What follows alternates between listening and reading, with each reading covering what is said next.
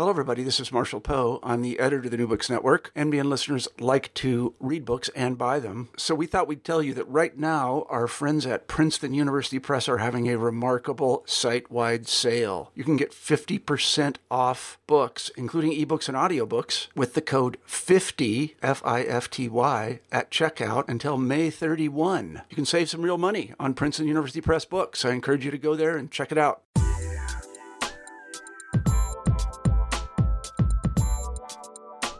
Hello, and welcome back to New Books in Science, Technology, and Society. I'm Chris Gambino, your host for the channel. Today, we'll be talking with Dr. Rick Van Noy about his new book, Sudden Spring Stories of Climate Adaptation in a Climate Change South. Dr. Van Noy, thank you for joining us. Thank you. It's good to be with you, Chris. So, Dr. Van Noy, I was wondering if you'd be willing to start off by telling us a little bit about yourself. Well, sure. Um, I uh, teach English at Radford University in Virginia, and I've been doing that for about 20 years.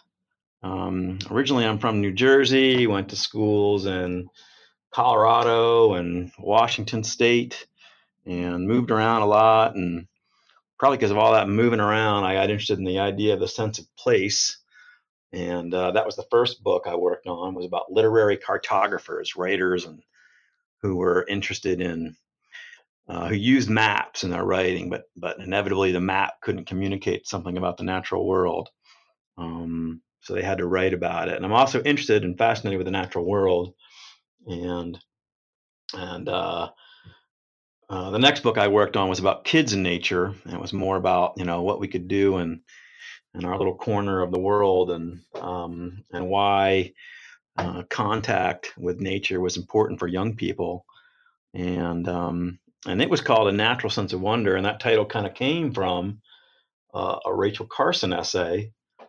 Um, and of course, when I was kind of casting about for a title for this more recent book, and you know, I kind of came back again to thinking about and hopefully honoring the work of Rachel Carson. So, um, teach creative nonfiction, American literature, um, and, uh, and that's always a question that gets asked is why someone in English is interested in uh, in climate change, and uh, I can talk some more about that if you want, or or whatever direction you want to go in.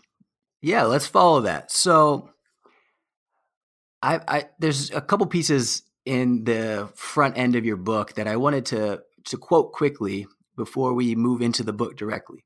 Got it. You you say, and I really appreciate this dialogue, and hopefully this helps our reader or our listeners understand a little bit more about the book itself and, and what you're after. That we need to hear more of the communities who are creating a better quality of life for their citizens, growing sustainably, and maintaining a healthy environment. And then you go on just shortly after that to say this is not a book about the fact that climate change is happening, nor that we may be reaching an irreversible apocalyptic tipping point nor is it expressly about the politics of climate change. Instead, you focused on something else. So, could you invite us into a little bit more about how you came to write this book and, and what it focuses on? Sure. Um, yeah, I guess um, I came to write about this this top. I mean, I you know I was like I think anyone who's paying attention, I was reading about climate change daily. Um, even when I was working on the last book, uh, there's an I was working on an essay about trying to find a skating pond and and how you really can't find a skating pond anymore. Um, in fact, one of the things I cite in the book is some statistics about Thoreau and his pond, and you know it used to ice out in April 1st, and it ice out ices out now about May 15th or March 15th, so about two weeks earlier. Um, so I was paying attention, and um, but also sort of frustrated with why that information wasn't getting through to people and why the kind of the needle wasn't moving. Um, and I think I thought in part that the information was too distant or too abstract for people. Um, I know that one kind of galvanizing moment was, and I write about this in the book a little bit, was I was far north in Alaska in Glacier Bay and I was in a boat and the boat was turning around in the bay and you know we saw one of those glaciers calve um, or break off, and you know, and, and then you know, pound into the water below and make a big splash. And all the while, the National Park Service was there, and they were talking about climate change in national parks. Um, and I thought, well, you know, that actually could be an interesting project to talk about how it's affecting our parks. Because maybe if it's affecting people in a more per, in a personal way, you know, it could help make an impact. But then I thought, um, there are some parks in my own region where I live that are going to be impacted, and I really thought, well, maybe that's also the key is honing in on places um, kind of localizing this, you know, honing in on places that are impacted, including I went to Cumberland Island National Park, I went to the Everglades, but honing in on places that are impacted, talking with people on the ground, um, seeing, asking what they're seeing. Um, you know, I think I say I, I hypothesize in the book that just as there are no atheists in foxholes, there would be no climate deniers in uh, low-lying places, but you know that wasn't always the case. But still, it was interesting mm-hmm. to talk to people learn about their I don't know their views on it. Sometimes those views are rather entrenched, and maybe we'll get into the you know we can get into the denial or something like that a little bit later. Um, but that's what I wanted to do, and I really thought um, that we're hearing enough uh, of the damage that's being done. Um, although I also wanted to find out, you know, I wanted to find find out more about the damage, and especially on a local scale. Um, but I also wanted to find out about the solutions. What are people actually trying to do, and what are they going to have to do? What are the plans, and what, and what happens if we don't plan? What happens? What are the kind of immediate effects in places like, you know, Norfolk, Virginia, or Charleston, South Carolina, or Miami, Florida. You know, some of these are well known in terms of talking about climate change, but I definitely want to get there on the ground and, and, and see what they're seeing. Yeah, the people aspect is comes out in this book, the societal aspect. And to go into the book, you you line the chapters up with different locations. Can you tell us a little bit more about the choice to hit these specific spots? Sure. I mean, um, I mean, I guess I would do some preliminary research and find out, you know, um, places that are being written about that are seeing some, you know, sea level rise or or other problems associated with climate change. And then I would try to find out, well, who could I talk to about that, and who's doing something about that, and and then I would try to schedule um, you know some kind of contact, some kind of interview with them, and and then go visit them, and and then of course some of the really fun things to do was also set up these interviews, but between and before also just talk to other people on the street about um, you know what they think. So I went to Charleston, South Carolina, for example, one day after Hurricane Matthew, and people were sweeping up. And, um, you know, I asked one person what she thinks we have to do. And she said something like, you know, we've really got to come together and we've got to face reality. And, um, and I also tell a story about a fish being, you know, kind of washed over the seawall over the battery in Charleston, South Carolina. And um, I had to stop and try to catch that fish. And then while I stopped, a um, a local tour guide took a video, and so I talk about that in the book. And then we talked for a while about um, impacts in South Carolina. Um, so there were stories like that that were really uh, interesting. You know, people in random places in a bar in Key West, in a restaurant in New Orleans. Um, I even ran into Al Gore's former pilot Air Force Two when I was in Hollywood, Florida. I was just walking around inspecting a seawall and looking for, or I had heard that water came in over this one spot, and I wanted to go look and see if I could see kind of any damage, get a kind of visual on it. And then I asked someone if, uh, you know, if they'd seen water come in over the seawall, and and that person sat down and they kind of asked me, well, why? And I said, and, that, and that's always a there was always a pause at that point because, um, you know, you want to have a a good relationship with people, and um, you didn't want. I didn't want to just start out about you know I don't know uh, a topic that might be uncomfortable. In some places, it was uncomfortable. Some places, people didn't want to talk, didn't want to talk about it. But in Florida, I went ahead and said I'm writing a book on climate change, and and then the person offered that yeah I used to fly. Um, Air Force Two for Gore, and then of course I was in Broward County, and that led to some, you know, a discussion or a or a, a segue or a little, you know, I don't know, um, uh, tangent into, you know, uh, Al Gore and what the what the what might have what might have been, I guess. Um, of course, the problem there is that Al Gore maybe also politicized it, and and that's one of the things I was trying to cut through. I was trying to cut through some of the polarization of this issue. And that's really what I found is that you can go to just about any of these places, be they red, be they blue, and um, and it's not a political issue when it's more of a pragmatic issue. They've got water in their streets and they need to do something about it. And they need plans.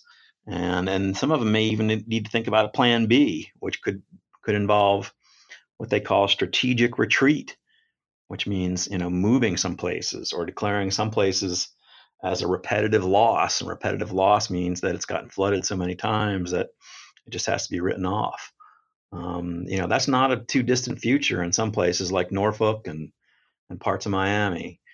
Um, so I wanted to ask, you know, you know, are we are we realizing that? Are we facing that?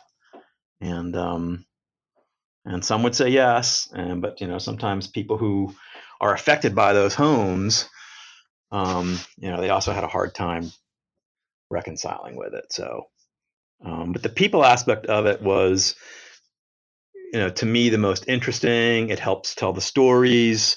I thought that um, going back to what I said earlier about you know we've got all this kind of climate information data we have charts we have graphs um, we have trend lines that point to some bad news. I've seen those in in presentation rooms. You know, I see that you know carbon is over 400 parts per million, but what is 400 parts per million? What does that mean, and how do we translate that to something that's affecting people's lives? And so that's where I headed, and that's what I wanted to find out. Yeah, and that's one of the things I really appreciate about the book, Rick, is you bring in a lot of the climate science, you quote a lot of the experts in climate science, but you also bring in this aspect of these these nuances of kind of the risk communication sciences, the biases, and and those come out in the stories that you tell with these people. So let's go to chapter two is is on Norfolk, like you just you just mentioned. Let's go into some of the details around your experience in Norfolk. All right. Um, so I went to Norfolk on a couple days, but um, one of the days, the memorable days that I went to Norfolk was on a sunny day uh, flood event. And if you don't know what a sunny day flood event is, basically when um, it hasn't really even rained, or maybe there's been a storm, or maybe there's been some um, some winds off the coast um, that have pushed the water up um, but otherwise, you know, the rain isn't actually causing the flood. But on that day that I was in Norfolk, I was going to get in the into the boat with uh, some people from the Chesapeake Bay Foundation. Uh, Chris Moore was the kind of the captain, and we were going to get in his boat and do a tour. And I was at a boat ramp, uh, Haven Creek, and I was supposed to meet him there. And actually, even before I got there, there was about a foot of brackish water in the road. Um, you know, and I was following my GPS's directions to the Haven Creek boat ramp, but there was a foot of brackish water, and of course, your GPS doesn't just reroute for water; it may, might reroute for traffic. Although that was one of the things I was learning is that they were trying to work on a system that could alert people that you know they were in a kind of flood stage, and that's one of the adaptations that people are going to have to deal with. But I'm um, getting to Haven Creek, and Chris was even having trouble getting the boat in the water because of the the same situation. Um, the water was flooding the parking lot, and I've got pictures that I show when I do talks about this about you know the parking lot flooded and the nearby towers, Lafayette Towers, where Um, you couldn't really get in or out of Lafayette Towers. It looked like, and this is um, on the. We're about to get into the Lafayette River, but we finally get into the boat and we tour around, and we're seeing. Um, well, we're seeing lots of things. We're seeing docks that are underwater, waters up to the gas tanks. Um, you know, he pointed at some piers at a marina that had to be raised because some of the boats were slipping loose from their moorings and uh, and you know floating away during some of these flood events. I mean, the thing about Norfolk is Norfolk is seeing about 14 and a half inches of relative sea level rise. You know, the norm is more like eight or nine inches on the coast, but Norfolk is seeing even worse because they're also experiencing um, subsidence, which is the sinking of the land, and there maybe that's for they think several reasons, but the primary reason seems to be what's called um, glacial rebound. So when glaciers used to be off the coast, they were pushing the land, um, basically pushing the land up in the way that you know if you sit on a mattress, an air mattress, you push your end sinks, but the person on the other end might get pushed up. Well, the glaciers did that to the coast for a while, and now the land is gradually rebounding or sinking um, there's also some groundwater being taken out in places, and that's that's contributes to it. But because of all that, they've got because of that, and because of anthropogenic climate change, you know, they've got 14.5 inches of rise. And on that day we were there, um, you know, the fascinating thing, and we know that we know that 14.5 because of Sewell's Point, which is which the Navy keeps. So the Navy keeps good data on this information and um, I think they've kept that since the 20s. You know, so that's where we can see this, and when we can see that the the sea is rising and it's rising at a faster rate. Um, and on the day that I'm there, some of the piers at the naval base had to be shut down. Um, and you know the, the boats are fine, right? The naval ships will be fine, but it's all the infrastructure supporting those boats. It's the electrical lines and gas lines and water and sewer lines, etc. Those are some are, are now getting affected by this by this sea level rise, and so they're going to have to do something. They're going to have to raise those piers. And the other thing there is is access. So that's one of the things I talked about is or I wrote about was, you know, imagine that the enemy is upon us and we've got to get our um, our sailors to the ships, um, but there's too much water, too much water in the streets, and they can't get there. So, I mean, that's one of the things that's that's fascinating is that the the you know the the military for the most part is all over this, and and they're not denying that there's a problem and a problem they've got to deal with.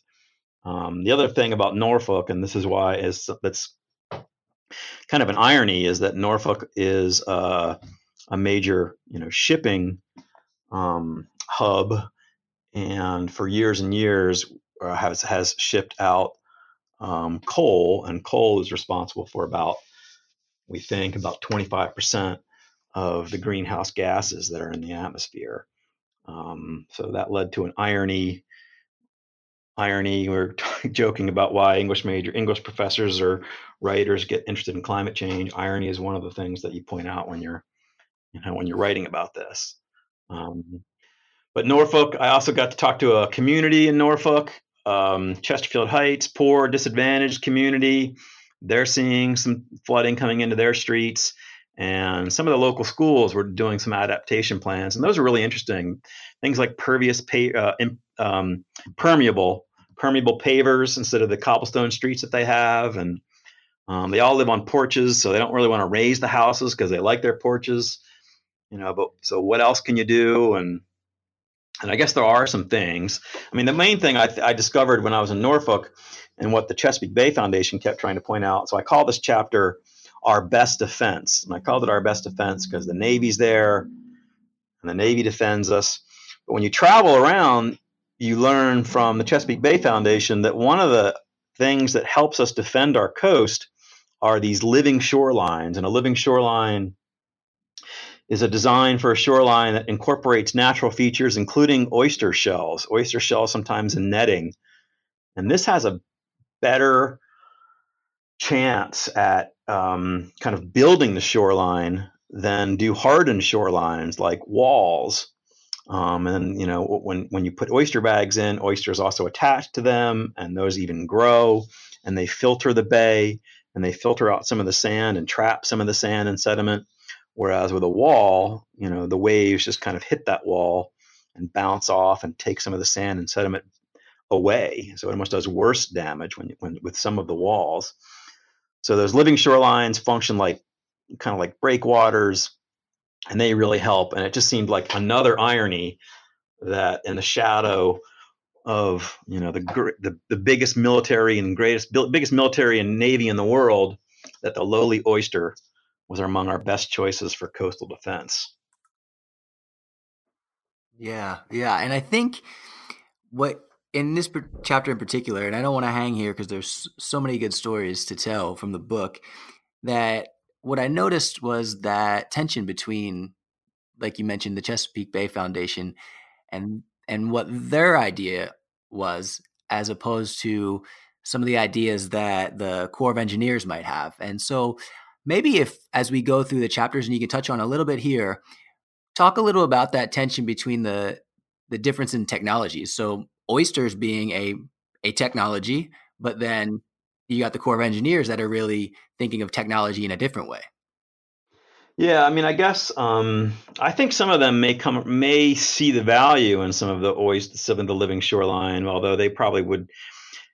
Yeah, I mean, they've got they're looking sometimes at at big dollars, and um, yeah, they often want to put in, I guess, breakwaters, which are usually uh, more um, subst- I don't know I, don't want to say substantial but um, uh, rocks and other other kinds of uh, you know structures to help uh, secure coast or um, so it'd be big engineering type of uh, of plans.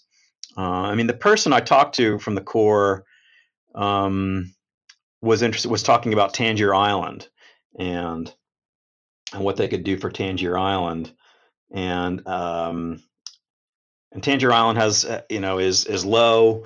Um, they're seeing erosion. They're seeing sea level rise. Although the mayor thinks it's erosion, when it's probably also sea level rise. And and they do cost estimates for what Tangier Island might need. And I think the figure was something like thirty million dollars for coastal protection. Um, but the problem is, is the Corps is also kind of bound by certain rules and guidelines, and to justify $30 million, I think they also have to look at things like, you know, the cost of uh, the, the sort of real estate, the economic, uh, you know, the, the, the fish and um, what do they call those ecological services. So they have to look at these kind of complicated formulas to justify going ahead with a project. Um, and they and they have to do the studies, and that can take a long time. And there's in, in a way on places like Tangier, there's not a lot of time. And then with places like Tangier, which is a real small fishing community of about 450 people, you know, they need maybe 30 million dollars in infrastructure or something, or, or, or, you know, or that whatever technology the Corps recommends, um, including they they want to, uh, I think, sort of do a lot of like sand renourishment and things like that, uh, which is basically kind of like spraying sand onto the beach to help um, I guess raise some of the some of the beach. But they've got to do these cost estimates. But then you've got Norfolk, which is I don't know a million or or I forgot billion dollar economy, and if they need help, you know, then there's a lot of complicated choices to make about about where those resources should go. Um, I mean, the Corps usually protects harbors. Um, uh, usually there's some sort of economic or strategic value. And so, and that wasn't always the case. And I think the Chesapeake Bay Foundation was looking at it uh, maybe in a more holistic way and not just uh, this is, you know, this is what we need to prioritize. Yeah, thanks for elaborating on that. And I, one of the things I want to point out is just the detail you use in the naming of the chapters. So I want to move. I want to move now to the third chapter. Um, one of my favorite places, talking about the Outer Banks of North Carolina, um, and you named it "The Proximity of Far Away." Climate change comes to the alligator. Can you tell us a little bit more about who you engage with uh, in North Carolina? Sure. I, yeah. Um, I went to the Outer Banks and I uh, wanted to talk to some people in the alligator wildlife refuge. So I talked to the person who was managing it then. His name was Mike Bryant. And um, I had heard that the Alligator Wildlife Refuge, which is just before you get to the Outer Banks, had a large population of bear and red wolves. And I thought, well, and then, but they were also seeing um, some effects of, of sea level rise. They were seeing these these ghost trees. Um, so basically, the salt water was coming into some of these ditches that were used to make the roads that you use to travel um, to the Outer Banks. And the salt water was coming into those ditches and then starting to kill some of the trees. And that's called, those are called ghost forests. So after I talked to them and I learned about their plans, and again, they had also been using some um, uh, living shoreline kinds of, of ideas to help protect some of the shoreline on the Outer Banks. Talked to some folks at the Nature Conservancy and others. Um, and I think I talked to some people in the Outer Banks. Um, then I went to um, put my kayak in at uh, what's called Milltail Creek, just to paddle for a little bit, maybe get a perspective on things, uh, maybe think about the day's conversation. In my head, I was even trying to go over my notes and think about how I was going to structure this, how I was going to order this. And, um, and I was even thinking, well, how am I really going to end this? And what's my point going to be? And just about that, at that very moment, an alligator turned and, and splashed, and uh, I saw kind of a flash of a of what might have been a jaw. I'm not sure if I saw teeth, but teeth are kind of beside the point. They came with the body, and um, and it you know it created this just just sort of rush of of of intensity and feeling, and and that was kind of an opening into thinking about what's called the reptilian brain. The alligator is a is a reptile, and the reptilian brain is our fear center. And our fear center is is you know kind of uh, way back in our brainstem. It's the earliest, perhaps, or or evolutionarily at least. You know, we share it with with reptiles, and you know we have more sophisticated functions, but that reptilian brain sometimes gets first call. It's the flight or uh, fight kind of instinct. Instinct, and so I kind of write about how um, I wanted to do either one of those, either fly, either fly or hang on to my paddle and fight if I had to. But um, and then I thought, and that's the thing about climate change is it doesn't activate that fear center. And so I called it the proximity of far away because I was trying to get into how climate change seems like this kind of far off projection, far off model. And if it could be closer, if it could be more, I guess, alligator like, um, uh, then we'd want to do something about it. Um, and and at the same time, um, you know, so so what I'm trying to suggest is there's an urgency to climate change that some of our models and projections, et cetera, just don't just don't activate in us. Um, of course, the, the, we we need that higher function to plan and to think about what we have to do. Um, but it's almost like we need that, I don't know, fear center to get activated to get us moving.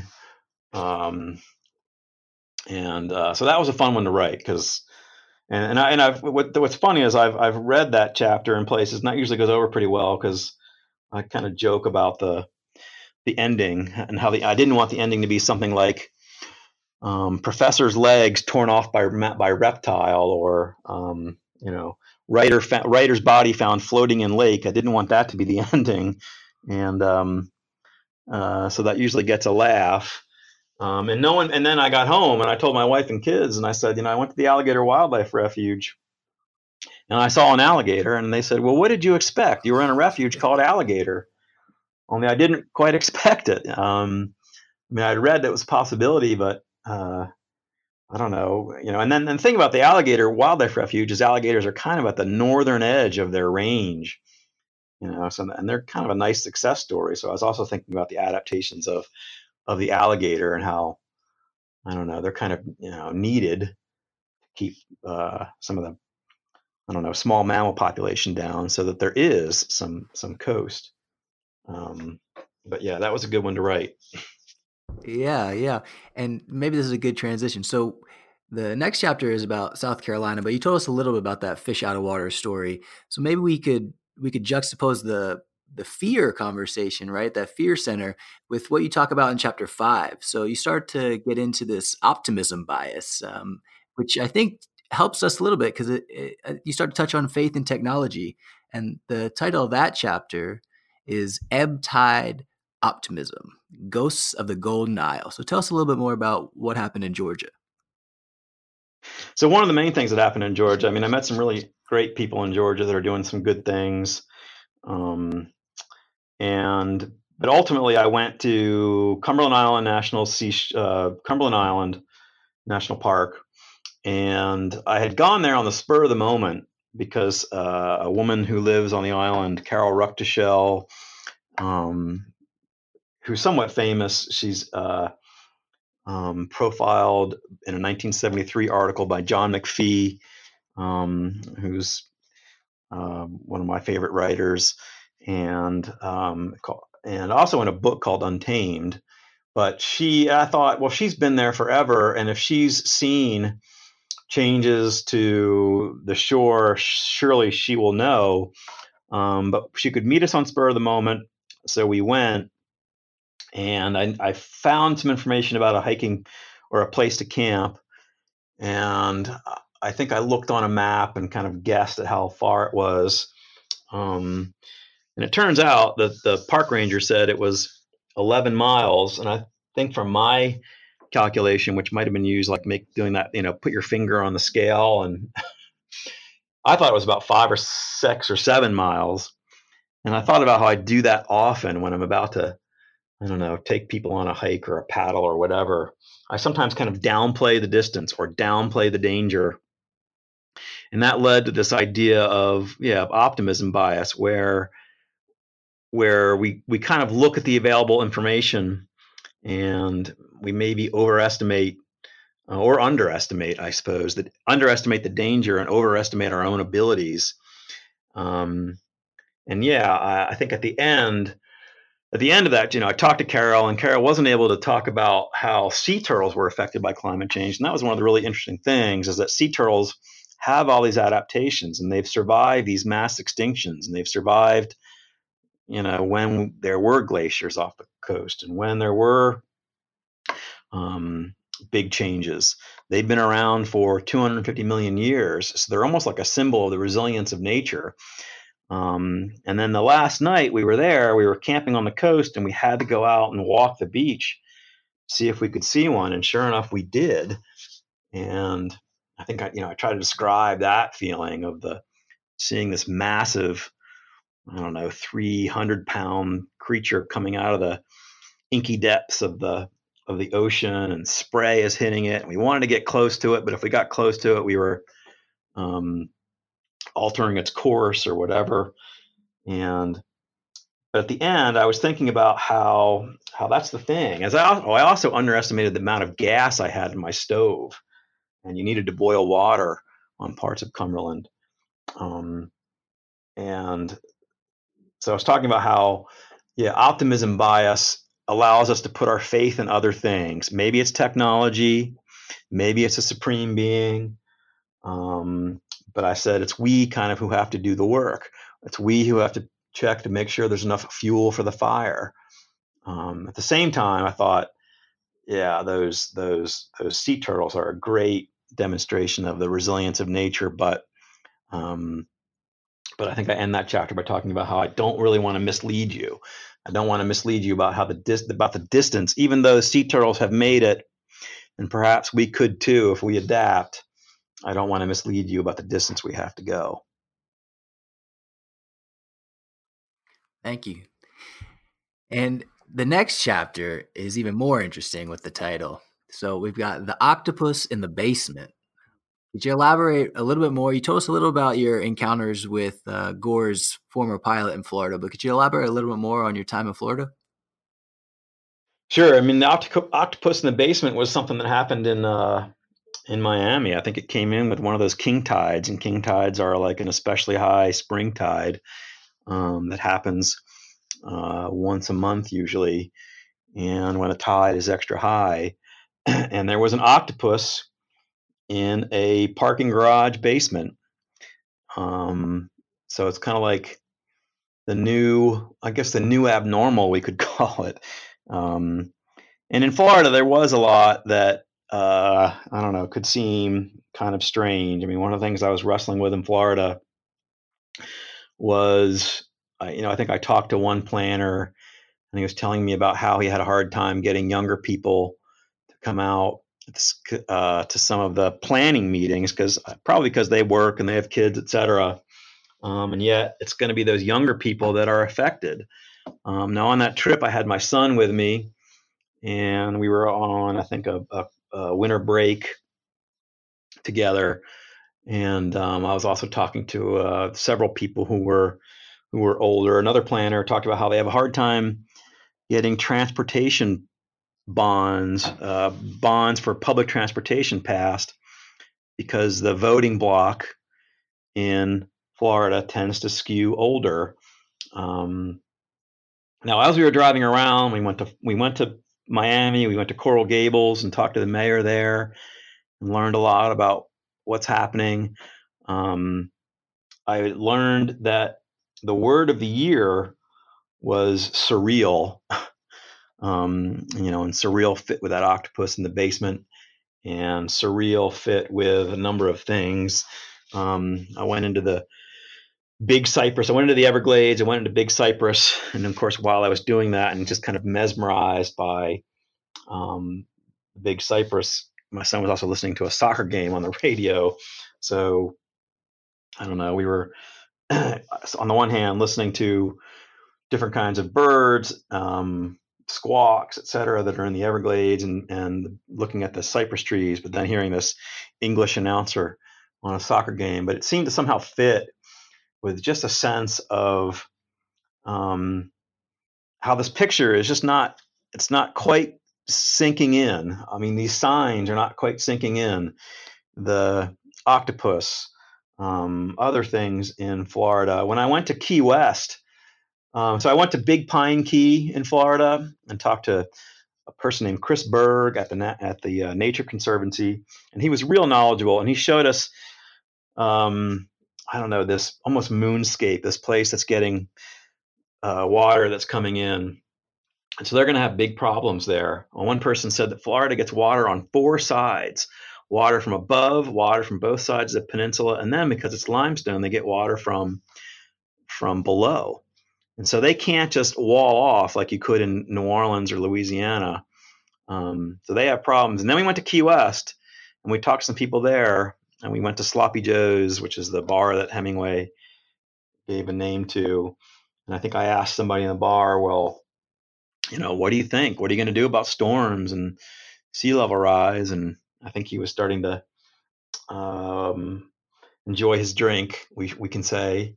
And he said something like, What really can we do?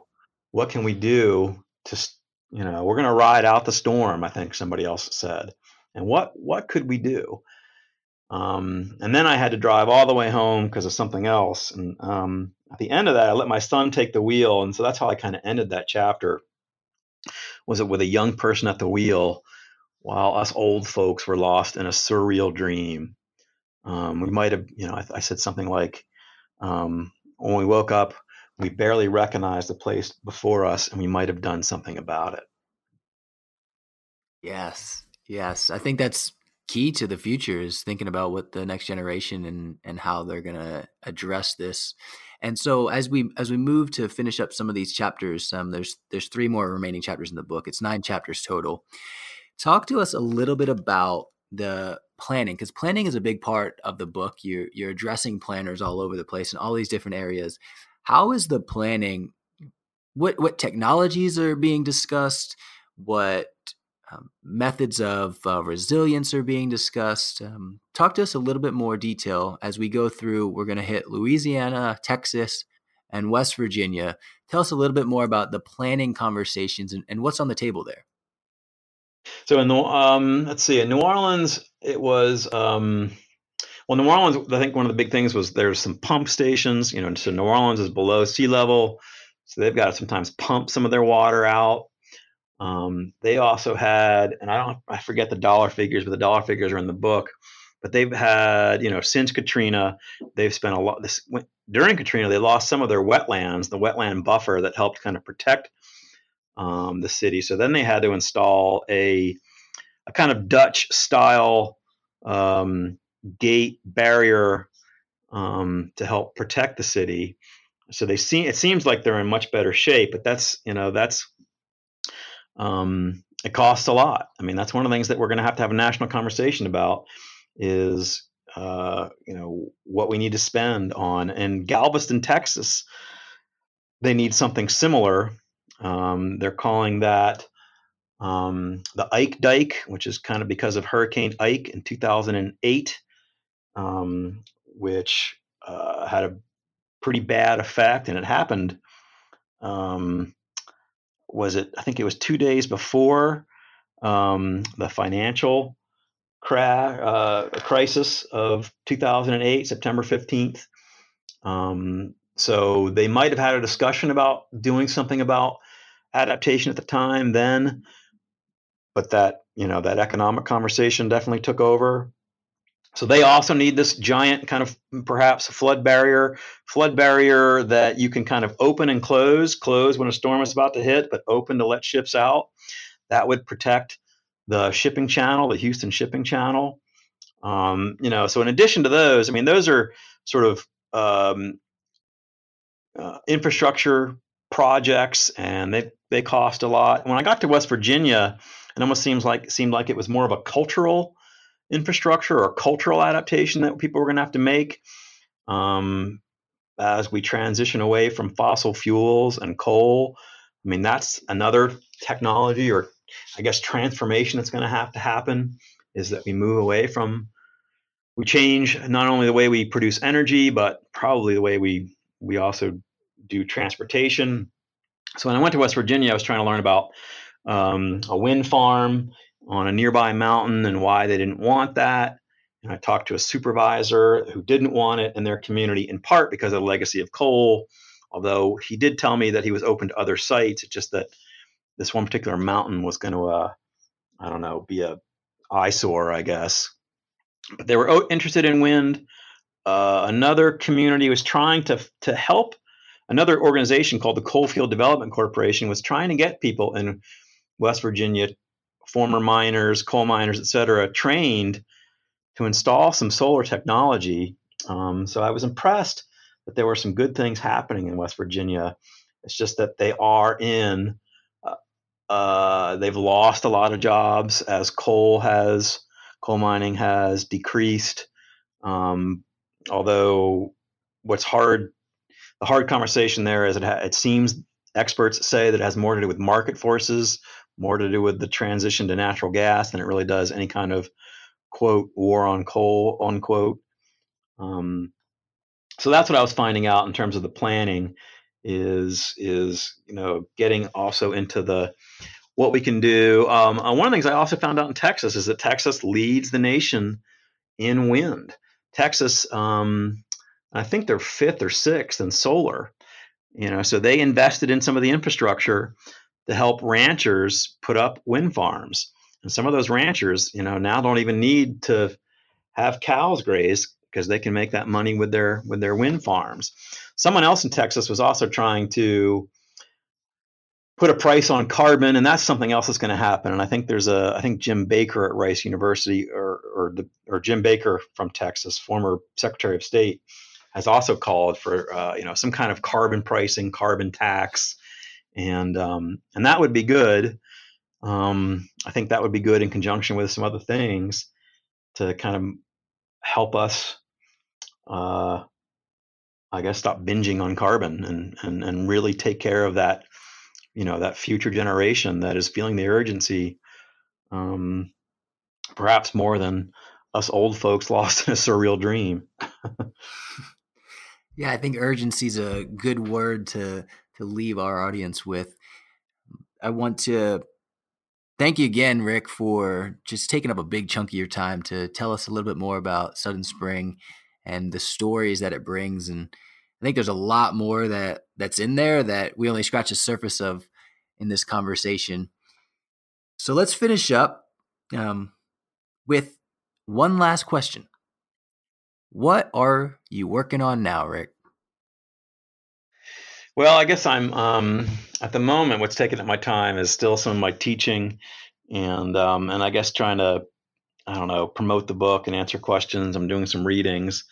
Um, I mean, if I was going to do a follow up, I you know, I, I mean, I wanted to localize climate change for this book, but I was going to do a follow up. I'd like to go farther afield. I'd like to learn about, I don't know, what's happening in some of the, you know, um, I I read about what's happening, what could happen in the Himalayas and how if you know if there's glacier melt there that could really affect some communities that depend on the that you know those glaciers for some of their water. Um, some of the low-lying places abroad in asia maybe thailand or bangladesh could be affected. Um, so if i could go even farther um, i would uh, for sure. Um, it's going to be interesting. Um, I think one person said to me, you know, one person in Florida said, if some of those glaciers go both at the poles uh, and other places, we could be talking about 10 feet of sea level rise by the end of the century. And that puts, you know, that that's that could be chaos unless we plan, you know, unless we change and uh, change what we're doing. So, an international focus. I like it. I'm excited. Hopefully, we can bring you back on here to talk about some of the planning going on internationally. Well, once again, I just want to thank you for joining us, Rick. Um, it was great to hear about the stories and the different ways that uh, climate change south is adapting. Thank you for having me. Enjoyed it.